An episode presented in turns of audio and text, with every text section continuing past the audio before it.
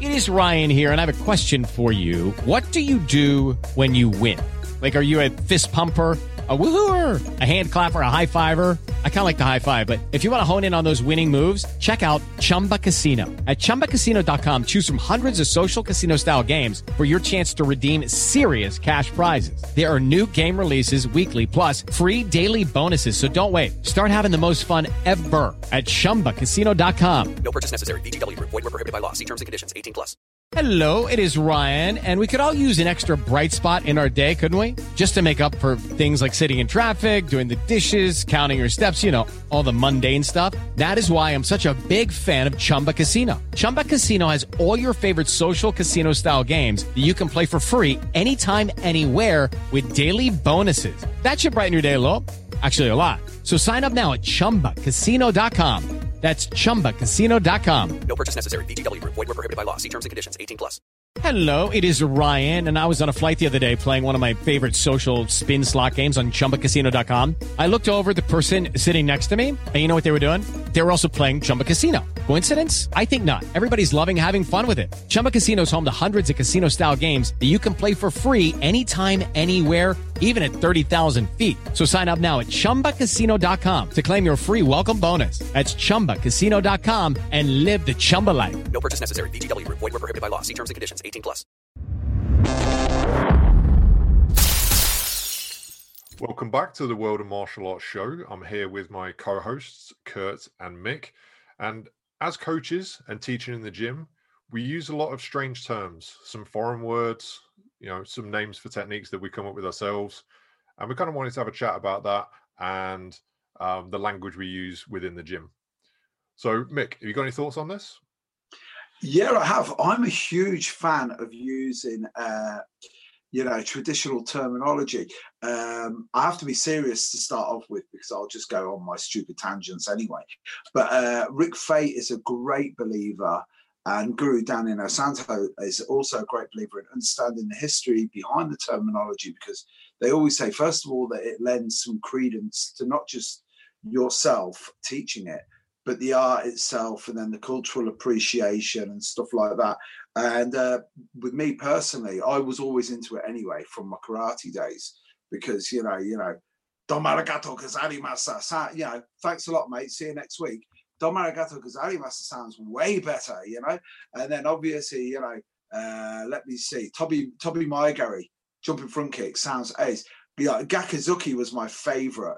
Yeah, if you ever went to a competition, the only advice you ever got was gag, gag him. And like everyone else is like, what what is that? What's that even mean? Gag.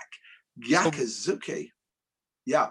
Mick, what Sure. is it about that kind of term that like why do you like it? You know what I mean? Is it just because it sounds fun? It kind of adds something to it. Because it's funny watching you start to slip into those terms, you start to light up, right? I And love those it. are old terms for you. So I'm curious what it is that still keeps you firing. Well, if you think about it this way, Kurt, you know, um, I'm going to break it to anyone who's listening to this who's gone into martial arts with any sort of prissy ideas about why they went into martial arts. You went into martial arts to escape the boring, humdrum suburban life that you had. And what's better than living in Coventry in the 1980s with an Irish accent getting the kick, shit kicked out of you than wait a minute, I'll learn Japanese and I'll I'll learn how to beat people up in Japanese. And you're like, oh, this is gonna be ace. So of course, it, it also it just it, it just made it a little bit more exotic. You know, that's that's the whole thing. And uh, again, it's it's there's a bit of like there's a bit of like intellectual and moral superiority behind it where you go, oh, just sidekick him. You went, don't you mean Yoko Geri Chudan him, my friend? And you know, it's just that, sort of shit. You know, it's like I really, really like it because uh, first of all, you're paying homage to where you've come from, but also it shows that you uh, you know that it's not just you know a, a middle sidekick. Nathan, what were you going to say, mate? So I was exactly the same. You know, if you're about to do some sparring, it's much better when if they go Hajime before, you know, but then you start doing it with the accent and you start saying these things. And I, I'm worried that I'm being racist. And I'm also I'm worried that I'm saying the words wrong. Like that's the thing as well. I've, I've looked video videos online. Often we're using it wrong. I mean, does that matter? I mean, I remember Dave Turton saying to me once that um, you know a lot of martial arts, traditional martial arts, they're just historical recreation societies. That's all they are, and that's that's fine if you know that's what it is. But when we're dressing in the gi because that's kind of what someone wore in the paddy fields or something like that, and we're saying things with a bit of a Japanese accent, I've always been a bit felt a little bit uncomfortable. When I was a kid, I loved it. You know, Japanese calligraphy on my wall, walking around in Zori sandals. You know what I mean? Like I loved all that shit. But now, as an adult, as someone who's been around it a long time, I don't feel as comfortable with it. I, I don't know. Like, how do you feel about like are are we being respectful to these um the origin countries of our arts if we're actually saying the stuff wrong and using it wrong? I don't know. Yeah, I feel the exact same way. Like, I mean, I have, I, I came of age in the '90s, so like the rest of us, I have some Asian writing tattooed on my body, and you know, inevitably, at least if you were living in the states, that's something most of us didn't get out of the '90s without. Um, and so, like, I, I always liked the. Well, here's the problem. It was like an aesthetic here, like right. It was like a, a way to uh, a um, like a genre of of style or something like that and in times that might be interesting but i feel like now in 2021 we've got a lot of perspective about the way that's perceived by people from those communities. So in the broad strokes big picture of the thing uh, i think it really depends on the individual and the intention and the way they're going about it. The the thing that always gets me is exactly what you're talking about. Why and mostly i see it with japanese martial arts schools is there the accent. And i don't know enough about japanese language to know if that's if if that intonation is actually part of it in the same way that like when i hear people do a stereotype of an italian accent i'm like you know it's closer to true than it is to untrue right you know it's closer to accurate than it is to not because that intonation matters it's part of the the language um, but I just it just seems weird to me like when we were in japan mick I didn't see everybody walking around town. They're just having conversations like we are. They had all kinds of different voices, you know. And so the idea that once we're on on the mat, um, all of a sudden there's this sort of intonation and accent makes me uncomfortable. But I do think it's probably not unlike the way that people, when they're like English speakers, at least in America, will default into a drill sergeant kind of tone right? And all of a sudden, it's like they're in the Marine Corps or something. Like I, I wasn't in the, the military. That's not part of my background. Why all of a sudden, when people are doing push-ups, do I sound like I'm in Full Metal Jacket or something that doesn't translate to me? So I don't know if it's the mat or or the culture itself. Mick, what do you think? Well, first of all, uh, you know, it's not just the domain of the Japanese. I was watching Nathan on camera there when you said Japanese, and it was literally like there was this disturbance in the force between the two of us because we both thought at the same time, no, we know loads of guys who speak with a Brazilian Portuguese accent. You know, yes, I've been reminded that that's that's very much become a thing. Yeah. Yeah, yeah. You see, th- th- th- this is the thing. It's like, um, uh, yeah, my friend, we do the Omoplata, and you're like, whoa, whoa, wait, wait, you're from Birmingham, man. Why are you talking like that? But it, again, it's like maybe that's how they learned it. Uh, second generation guys, we got no excuse. That's the thing. We have no excuse at all. Yes, I'm going to interject though, because how is that? That's not how you learned it. If you learned like the name of the technique with an accent, that I get. You know what I mean? Like, so you're sort of there's an int again an intonation in the way that you're going to say that because you're trying to use the correct pronunciation. But if you're walking around your gym barefoot with some Brazilian accent and you're from Cleveland, Ohio, or whatever, that doesn't. That's not. You didn't learn that. You know what I mean? You just you watch the YouTube videos too many times and you start to. It's like when my kids watch that cartoon Peppa Pig. All of a sudden they sound like you guys. They're talking with English accents. Fine, I get it, but you know. Oh, the old aristocratic, uh, aristocratic pig has made it over to your neck of the woods, has it? Oh, yeah? it's a very much Oh, a thing. Oh, it's a big thing. It's a big thing. Um, again, it, it, it boils down to the escapism.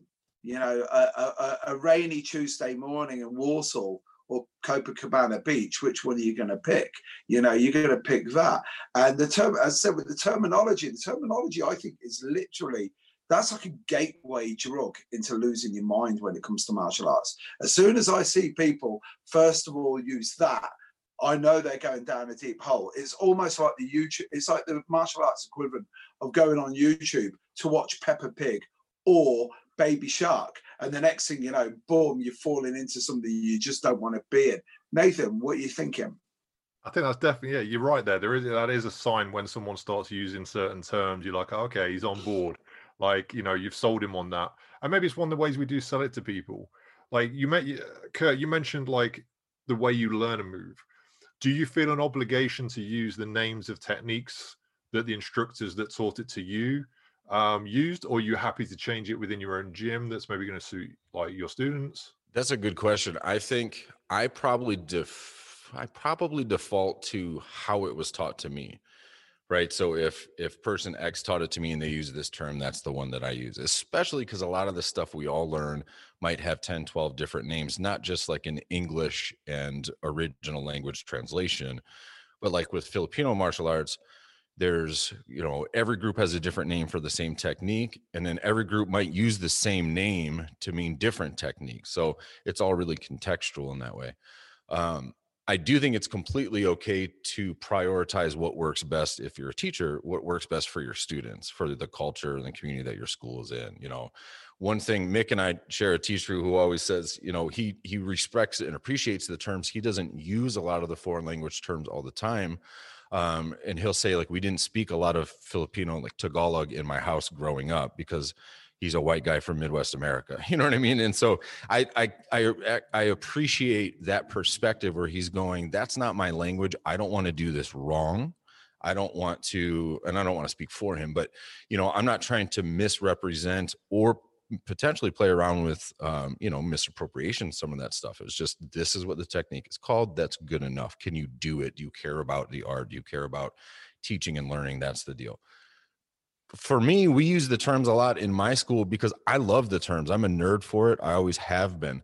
Apart from the weird accent thing which is also kind of fun um, but the uh, i always think that it, it adds all kinds of layers to it. It's the stuff i was attracted to before i ever started training was it just the kind of poetry of language that it has and that that adds different elements to the training certain qualities to it that appeal to me. I like what you said about some moves have lots of different names. I never know quite how to tackle that. I've actually used it to sell a move to people before. So when I'm teaching, I'm trying to sell the move to people. And sometimes I've said, you know, for there's a there's a lock like a key lock when you've got someone's someone's arm bent, and it's it's it's got so many different names from like catch wrestling, Ude Garami in uh, in judo and different things. Um, you know, people call it a V arm lock and a coil arm lock and different things. And sometimes I use that fact that it's got a lot of names to go, well, that means it's in a lot of arts, which means it's probably a legitimate technique. Um, and sometimes I've played around using different terms just to see what sticks with different people. Yeah, and I, for that reason, I really like it, or for both those reasons, because it, things are going to resonate differently for people. Anytime you can be analogous when you're teaching, I think is a really good thing, a good hack. It helps people connect dots when there's some sort of analogy. And when you're going as a type of analogy, you know, this is called this kind of lock because it looks like this, they'll remember that forever. excuse me if that's how their brain works you know what i mean? If there's a visual uh, component to the way that they to their thought process that'll stay with them for a long time. Um, i also think as a coach even the hypothetical thing you just ran through they call it this in catch wrestling they call it this and this this in judo it also makes me go man nathan's kind of a stud because he knows all of the different variations from all these different arts. So if i'm a student on the mat with you i'm like yeah, this is pretty cool. You know, I, I appreciate that it comes from all these sources, but the guy here seems to really know his stuff. And I think that's got value. Yeah, but then, Kurt, that brings us straight back to what we were saying about it lends credence to it. Uh, what I also, you know, you know, Nathan was saying, where it comes to remembering stuff, I personally, my brain works is when, when I hear armbar, I think it's literally, uh, you know, you know, it's armbar, belly down armbar and that, so there's only two arm bars. But then when you start thinking about it, and there's so many different ways to set it up, and then when you say, I actually like the term Juji Gatame. I really like that because first of all, you know, armbar is something that I, because it's English, I, I, won't really remember it, but I have to spend the time to do it. And then with me personally, I, I immediately, when I think Juji Gatame, I think two things. Rick Young and Neil Adams. And my brain immediately goes to a clip of watching both of those guys pull off what I think in perfection is probably what an armbar should. That in my brain, you know that you know that meme where it's like what my mom thinks I do, what I think I do, what I really do. Yeah. So I'm really doing this awful thing where in my brain I think that I'm pulling off Neil Adams. Nathan. That's yeah, I didn't even think about like who you associate it with. Because I, I was actually going to say about I remember someone talking about kung fu once and saying that the evocative names, you know, like if you say tiger claw, you know exactly what you kind of mean. If you, you know, um, or the, or the yeah, all the descriptions, of different hand positions and how they do stuff, and you know, drunken monkey. Like it, again, it's using English terms, but it's very descriptive and evocative, so you can almost kind of imagine what it is. But when you use a foreign term, you don't get that. But then you do get that added thing of, oh yeah, like if you think Juji Gatame, you think Neil Adams, and you've seen Neil Adams do it, and you've seen Neil Adams, you know, call it that, and then you've seen him do it, and you kind of connect those things together, and you kind of want to model and be like him, you know. Well, you, you know, again, this is a, you know, I, I don't want to lower the tone, but it's, it, you know, this whole situation where uh, you were saying about it being evocative. It's one of my personal favorites. I, whenever, whenever, whenever, you know, I, I make I did it last night. I was doing a bit of stick work and I was literally doing it five angles, Kurt. So I was doing some Abecedario. And then I was saying for training, we do the angle one, the angle two, and it's all adults in the class. So I'm going, that's the carotid artery, and that's the carotid artery. And then three and four, we go across the body. So with the stick. And then five is, as Bob Breen always says, angle five's that's the angle you don't want when you're in jail. So I always laugh at that one because that's really, really amusing. But what I was doing was I, I pointed out to the guys about how the three and the four uh, cutting the femoral artery.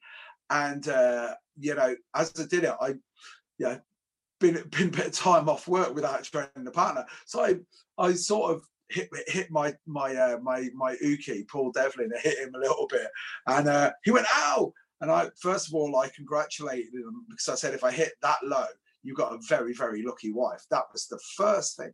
But the second point that I put was I went I didn't realize I was going to be teaching monkey steals to peach. So it's one of my favorite techniques in kung fu because the minute you hear that, it's like oh, so that's just a nut shot, right? But you know, if you turn around and say, I'm going to teach you all, monkey steals the peach, you go, oh, that sounds amazing. I'm going to teach you how to punch another guy in the nuts. Effective, maybe, but not as romantic. Well, I don't want to use the term romantic. Jesus, just talked about angle fives in the in the prison shower and monkey stealing peaches. But you know what I mean. It's more evocative, Kurt. But that just the fact that you got to give us that whole explanation is exactly why you know some looseness with the terms can be fun yeah. Because if if monkey steals the peach is a traditional term i don't know it kind of sounds like a i'm not sure I, I, don't know how old that is or something. Um but it's it sticks out in your head. Um any of those associations i think that help you remember the details like you guys are talking about the way it, it makes you think of the individual the terms connected to that's a great opportunity as coaches for us to be able to build those those little modeling hacks for our students in their mind well, you, you, you, the thing is, the monkey steals the pitch. I don't even know. I've got a sneaky feeling I might have made it up. I have no idea. I probably watched. No, but I mean that's been around for. There's a YouTube channel called uh, Monkeys. Oh, wicked! That's, that's well, an old kung fu thing, and oh, and that's right. like Nathan. This is something I was curious to ask you because I know with combat sports and, and more contemporary, if we use that term for combat sports in that way, um, there there's some um, differences in culture, maybe around some of the terms and the way that you would use them as a coach in a fight, too, as a coach in the ring. Some of these things to me, you know, you get like something called Tiger Claw, and it has a traditional uh, uh, Chinese language name for it, and that might be very, very old, right? Potentially, this could be from, I don't know, Shaolin Temple or something like that, you know. Um, whereas other ones are just made by somebody, and it's it maybe it has their name, maybe it doesn't on a long enough timeline, we lose the origin of the term, anyways.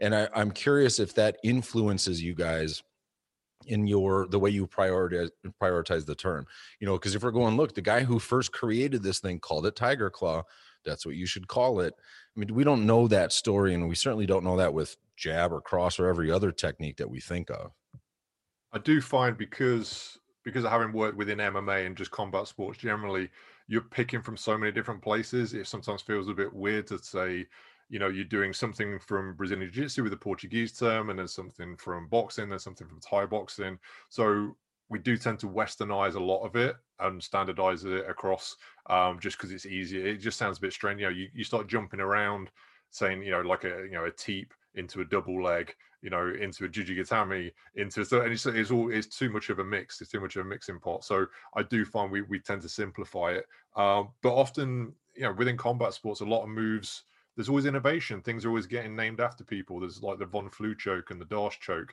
You know, these are after fighters. They're fighters who made these moves popular. And a lot of gyms name stuff their own way so that when they're cornering and they're shouting things out, then their opponent won't know what it is. I mean, 10th Planet are really known for that. That's their big thing.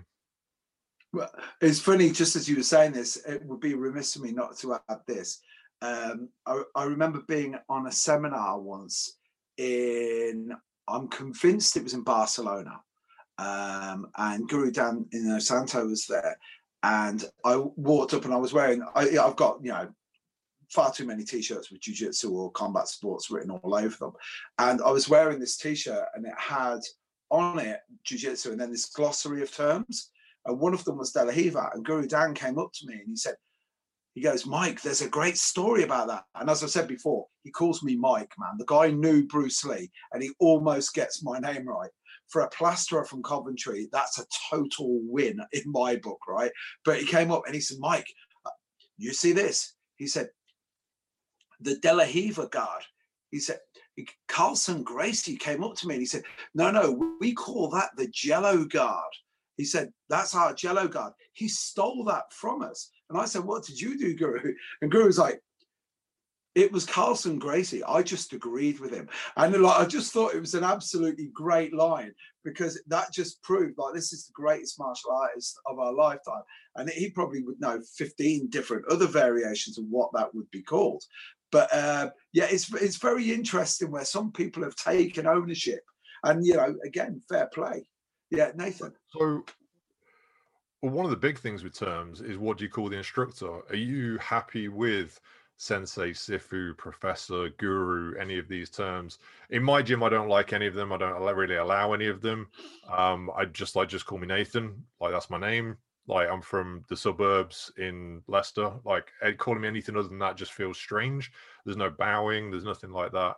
Um, you know, I sometimes I'll call myself an instructor or a coach or a teacher. You know, all Western terms.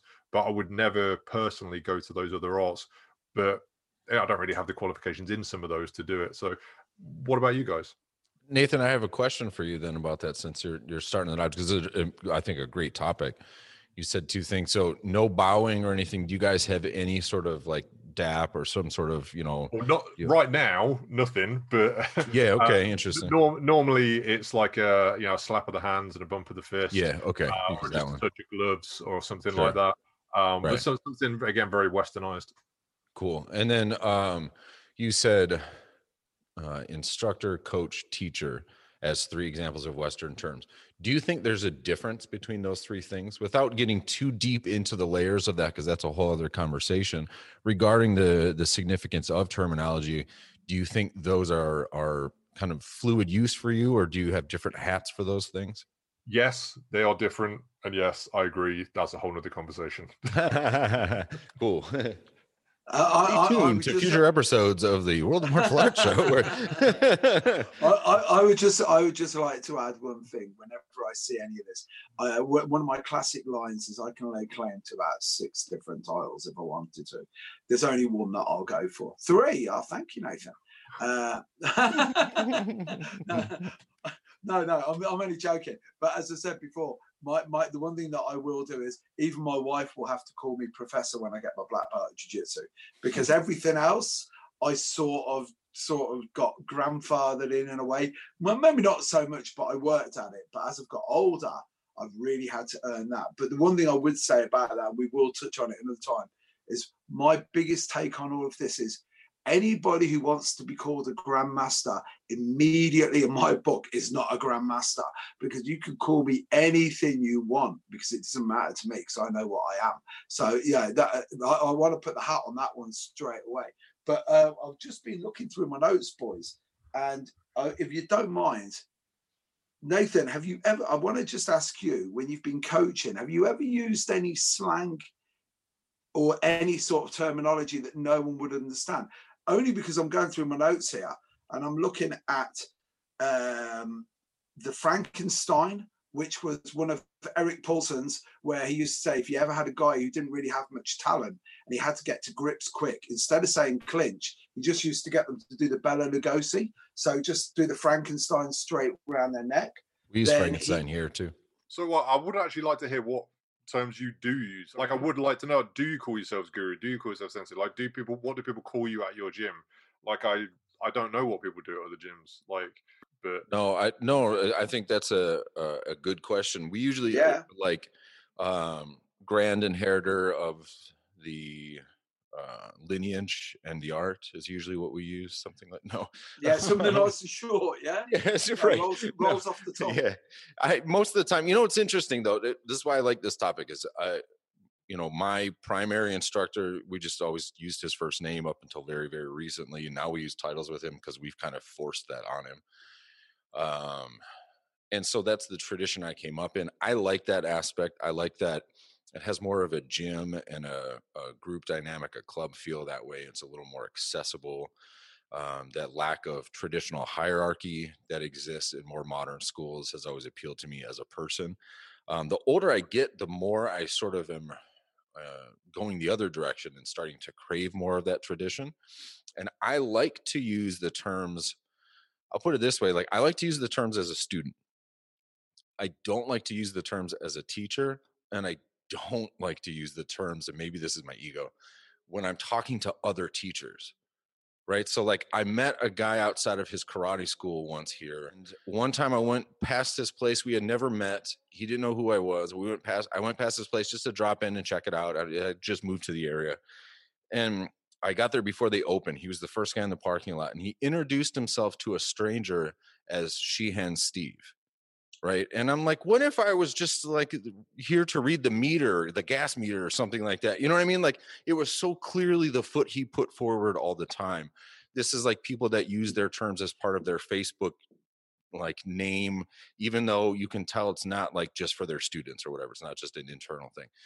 That kind of stuff, it just, I don't know, it makes me kind of cringe about it a little bit. I don't know why. There's nothing inherently wrong with it.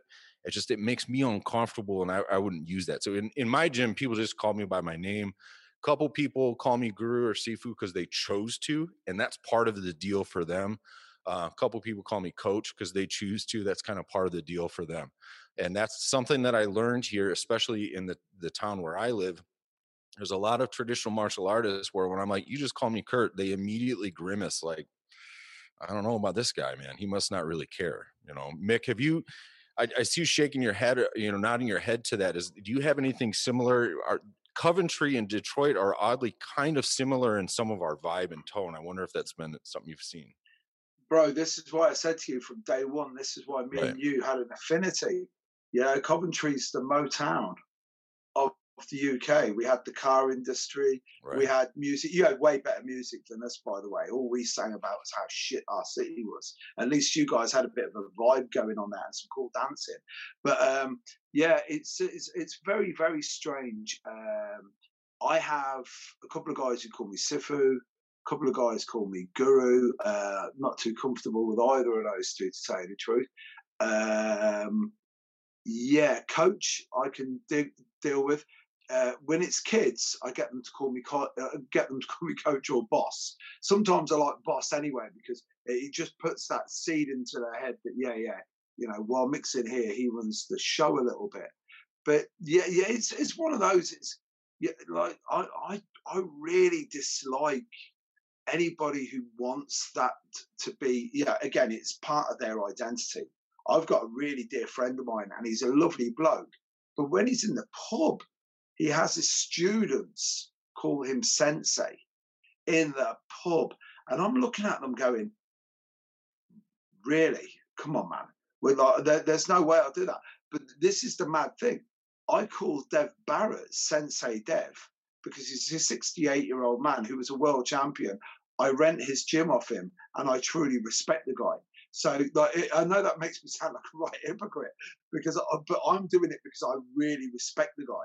Yeah, and there's I, we don't have the relationship to call him to call to call him Dev, and we have because we're really good friends. But there's there's a lineage there, there there's a hierarchy there. That's the one. And you know, I'm not old enough yet to to be that. Nathan, what are your, what's your views? Oh, we've all met some of these Shihan Steves and pub senseis. They're the kind of guys who get married in their gi, usually to one of their students. Like that's yeah. Oops. Yeah, we've all seen those. But I got. I was just thinking the what probably the only time I that's used to me. I'm sorry. That's the funniest moment of the show so far. That's the most accurate thing. I'm dying. Hundred percent. I'm, I mean, I'm. I was just thinking one of the times I ever use "sir" is if I'm at a seminar. Uh, if I was, if John Will or someone was teaching, I'm not going to call him sensei. I'm not going to call him sifu. I'm not going to call him professor. Um, but I'll definitely call him sir. Like I won't just call. I won't just go. All right, John you know like i, I so I, I do feel that you, you do have to find a way to show respect to the people that you do respect. Yeah I, and i think sir you know sir is one of those things i just was kind of raised that way like I, i'll call most people if you're a guy and just out eh, bumping you walking past you on the sidewalk that's just kind of how i was raised to talk to people sir ma'am or whatever it's not even politeness as much as i don't know it's just this is kind of how you communicate with people and uh so I've always been in the habit of that. And it, it's so rare that you get somebody who goes, I see you calling me sir, but really it's sensei. And I've had that happen before. And I think more than once. And I think only with sensei as a term. And, uh, you know, right away to me, that's like, I'm probably not going to come back you know, because it just makes me think you're here for specific reasons that don't really match anything that I'm interested right now. You know, Mick, you're talking about um, not liking somebody who like uh, anoints themselves grandmaster. And there's a quote that I love. I have it up on the wall, and I have the quote. Um, it's I actually first saw it in a meme from Edgar Sulite, who's a, a Filipino martial art legend that passed away some time ago. But it, it might you might be able to attribute it to someone else as well. But it's something to the effect of um, a master is never is a master is only ever called a master by other masters, never by himself. That I like, you know, the idea that it's like, look, I'm going to call you this.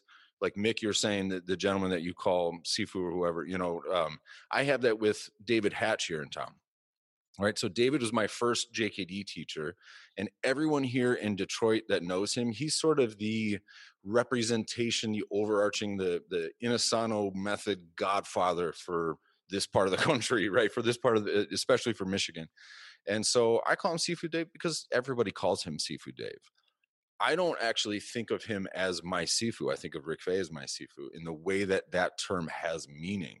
Rick won't let me call him that, but it, you know, but I make my students call him that. And that's another thing then, like Mick, I'm curious to get your take on your fluidity with these terms that you, cause you have eh, all these terms that would apply to you. Maybe you don't make your students do that. But if Dan Inosanto, if Rick Faye, if whoever was there, do you have rules in how that etiquette might be different for the person higher than you? Hundred uh, percent. I I always I it's pretty much a litmus test that I have uh, for when I speak to people. If we ever mention anything to do with Guru Inosanto, it's always uh, uh, if I ever hear anyone say Dan, I immediately go. First of all, you've never met him, or you've met him so many times that guess what? You're his mate because there, there is no way you know that you should be there. And you know, with Rick, we, we always call Rick Guru Rick. I call him Sifu, and um, uh, this is quite be a, could be a good good time to uh, enter into this because um, uh, myself and Rick Faye had a conversation once. So I called him Sifu, and I was like, uh, you know, but that that's the term, isn't it? And it was after I'd, I'd put together a UK tour for him, and we'd actually gone out for a couple of beers because he had two two nights free. So I just took him around and showed him Stratford upon Avon and places like that. And I called him Sifu, and he get he sat me down and he goes, "Do you actually know what this means?" He goes, because everyone thinks, he goes, because I find it very amusing that people say this. And he said, if you want to call me Sifu, Mickey goes, I would be honored that you would call me Sifu. but he said that you know there's a there's a weight to this, and I was like, what? What do you mean a weight? And he said, well, basically, it's sort of like anything that you do now from now on directly will be reflected by me and vice versa. He says it's like this symbiotic relationship now where it's like I'm your Sifu, which is like an older brother type figure. But the crack is if you do anything to embarrass yourself, you're embarrassing me. Do you know what that means, Mick? And I was like, yeah, that means I don't do anything to embarrass you anymore. And he goes, or don't get caught, you know, that sort of thing, you know. So because he's Rick's caught me a few times and said to me, he goes, I love you, Mick, but that online stuff that you're always up to, why do you why do you wind people up so much? And I'm like, because it's easy. And the other thing is, they're exactly it's like Ferris Bueller. You know, it's like I have to do it. I see somebody who who takes themselves that importantly. I have to go, listen, man, I can't have that. So that was the point where I was like, we've just had a conversation. This got nothing to do with martial arts. This is literally, uh, you know, uh, we're, we're actually, this makes our friendship bond or our relationship so much deeper. So with me, I, is you call Guru Rick, Guru Rick, you call Guru Dan, Guru Dan. And guess what? You realize who those guys are. The, the, the, the best one I've ever, best thing when it comes to titles I've ever heard was literally when I went into a seminar with Arjan Chai. And when I went in there, the first thing they said was, You can do anything you want in there, Mick, but if you dare call him anything but sir, you will find out how much that guy puts like the weight into this term. And I was like, and one guy, one guy turned around to him and he did call him sir, whack, focus me straight around the back of the head. He goes, We call everyone's here, sir. Because he, he like he'll call you sir all the time. You get like most of the time when he walks past me, he goes, "You are terrible, sir. You look terrible, sir. You hit like my sister, sir." And I'm like, "Your sister must be pretty tough." Then I don't try. No, I don't actually say that, you know. But you understand where I'm coming from. So yeah, I do believe that these terms there's some real weight to them.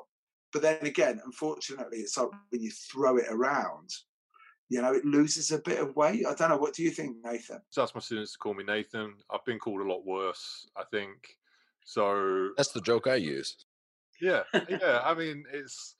I, I always say, look, if someone, I mean, people have come in. Usually, the person who comes in on the first session and calls you Sifu, there's some strange guy in like a you know game of death head to toe outfit or some weird thing uh, who's just watched a lot of movies and wants to come in, and that's fine. But I would rather people didn't do that because, again, like I just said, you know, I'm a, I'm a Western guy. I've lived in England all my life. To call me some term from another martial art from another country just seems strange, you know. So we've been talking about different terminology that we see throughout martial arts, maybe from different countries, from different historical regions or, or periods of time. Uh, some of them are are fun and they're modern. Some of them are really detailed and, and paint a picture about what the technique is supposed to be or where it comes from. I'm wondering if there's any favorite techniques, uh, favorite names for techniques that we can share. Mick, is there any that pop into your head? I know we both have Eric Paulson as a shared coach who for me is sort of the king of hilarious terms. I've got a couple of his written down. Uh, there's any that jump out to you? So, well, for me, I I've taken one one from Vunak, uh, from uh, from uh, Sifu Paul Vunak, which is the shake and bake, which I I just love because that's the first it, one on my list too. Yeah. Yeah. Oh yeah, it's straight in there because uh, you say it and everyone goes, "Oh, that sounds really good," and you go, "Not really. I'm going to give you like concussion here." So basic, yeah, it's in the clinch and you throw the head around and stuff, and I really like it because you know, with, with the way that Paul Vunak sells it is goes, yeah, you do the shake and bake and then you do the rally. And you go, oh, the rally, this sounds interesting. So the rally then is the shake and bake. And each time the head comes in, you chun choy him in the head, and then you elbow him, and then you switch to the other side, and you go, and you're like, that's brutal, but it sounds really cool. So of course, I was teaching that. That's one of my go-tos. Uh, yeah, that one and beating someone up with their own arm, where I do the parry and bridge and the gaji and stuff, which I really like. But um, I like I like doing the shake and bake, and then I always do the bad breastfeeder. And people go, "What's that?" And I said, just like imagine, you know, the hand that rocks the cradle. Remember that movie, yeah? So shake and bake, shake and bake. And then what I do is I just whack them as hard as their head straight into the pectoral, boom, like that. Ah, God, that, that, that almost hurt me. But you know, I, I really like that. So I, as I'm doing it, I do shake and bake, baby, shake and bake, rally. Whoa, who hates mommy? Boom, like that, and then throw it straight in there. And I absolutely love it because then everyone's like, "You don't take this seriously," and I go, "No." And ironically, I'm way better than you. You know, that's that's what I like about martial arts. I should like- have assumed. I should have just actually asked you to start creating or tell us terms you've created because bad best breastfeeder is hilarious. No, the bad, I the- the immediately bad- knew what you meant too. Yeah, See, well- and that's well- but that's the part that I love about this is as ridiculous as that is. Right away, I was like, "Oh, I know what he like." I, I could picture the whole scenario just based on that because it's descriptive in a certain way. It's contextual, but that that's what works about it. I really like um, in Ghost. They have a piece of footwork called Michael Jackson. We do a piece of footwork in my gym called Van Halen, which is just basically based on the logo and the look of the logo. Um, when you double it up, it looks like the Wonder Woman logo. So we used to use that with the kids program. We call it Wonder Woman. They do certain footwork. We call out Superman. They do one that looks kind of like the Superman logo. And so I like that kind of thing. That that helps. Like in the case of the kids, it helps them actually picture this and get their body to do it instead of um, you know female triangle or something which is a common filipino martial art term and they're not really Yeah. going to have context for that but definitely had different levels of success with things that I've said. I remember at a seminar once I was teaching a whole sequence where you're behind someone who's turtled up, like in a referee's position, and you're breaking them down and getting them face down and riding them from there. And um, I told the class it was prison jujitsu, and it just deathly silence. Um, although one person came up afterwards and said that was amazing. Why did no one laugh? Um, and then we had we had Dean Lister come up, and he was teaching a footlock. And when you wrap the footlock, you bring the hand nice and high, and he said to bring it right up to your chest like this. And I told him, "Oh, just call it second base." Like you know, you reach and you grab there. And then I saw a video of him teaching a seminar in another country, and he goes, "Oh, this is called second base," and I was like, "I fucking named that." Yeah. I love I, that. I, uh, yeah, some of those names were just amazing, weren't they? When I, you look back we on it? use Eric Paulson's. We use uh, Meat Helmet, and we use um, just for for balling up, which I really like. We use um, oh, there's another one I was just thinking of. I don't know. I'll have to come back to the it. melon, the melon crusher. Melon crusher's Yeah. a favorite. the Oh, you know what? I just remembered mine. Kadoink.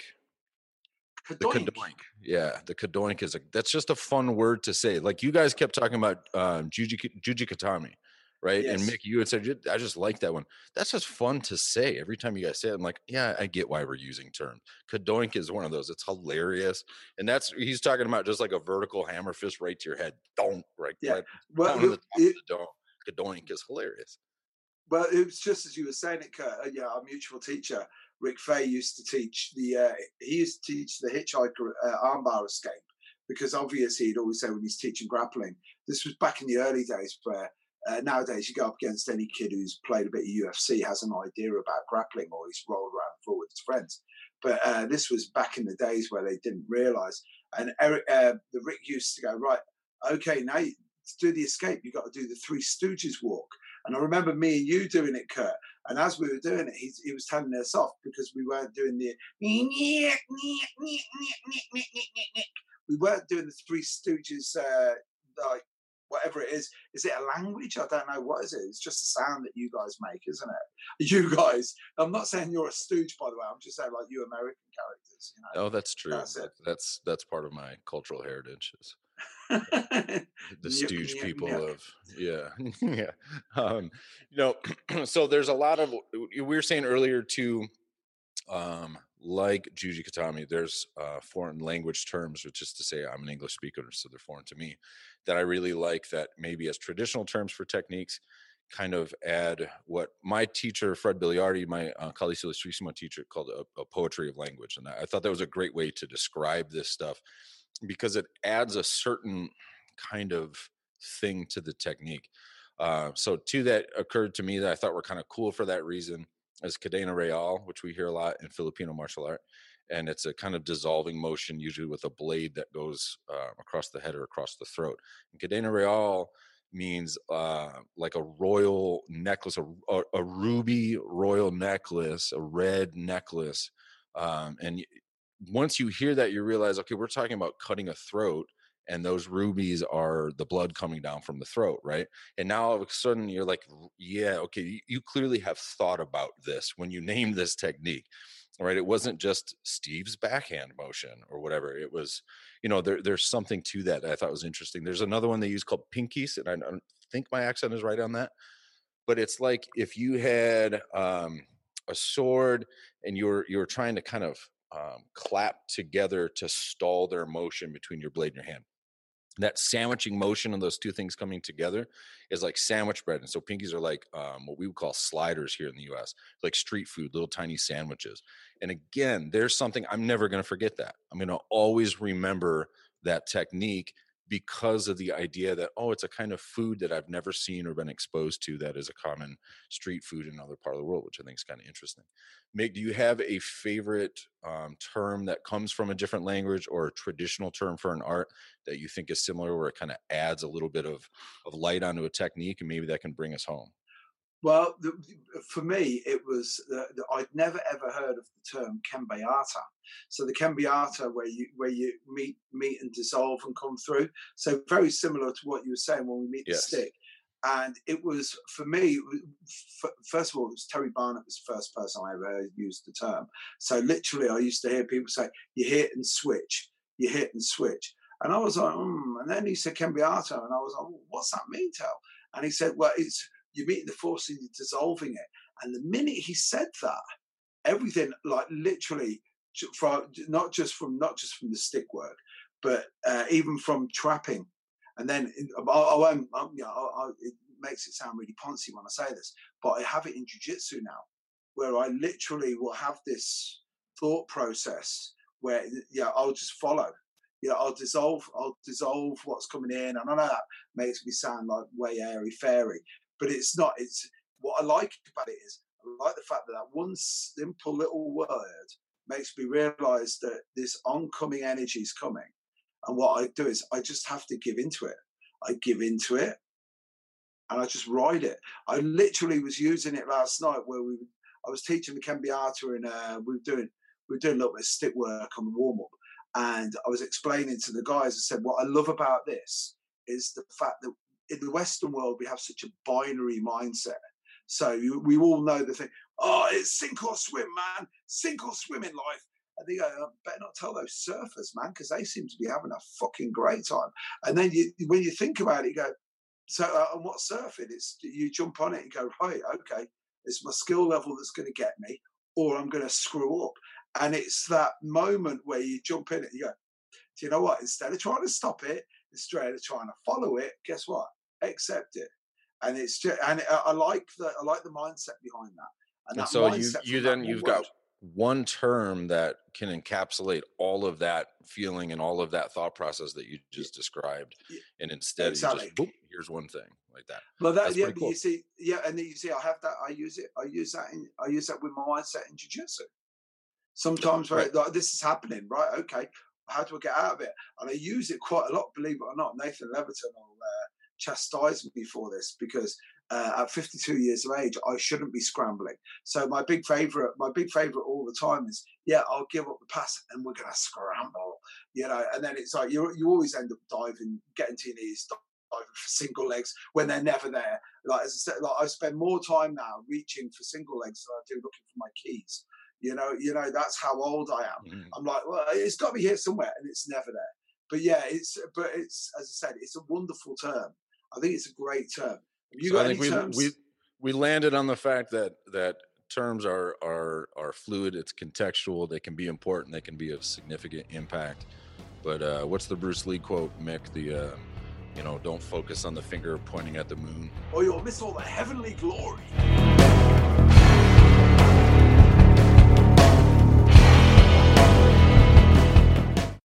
Sports Social Podcast Network.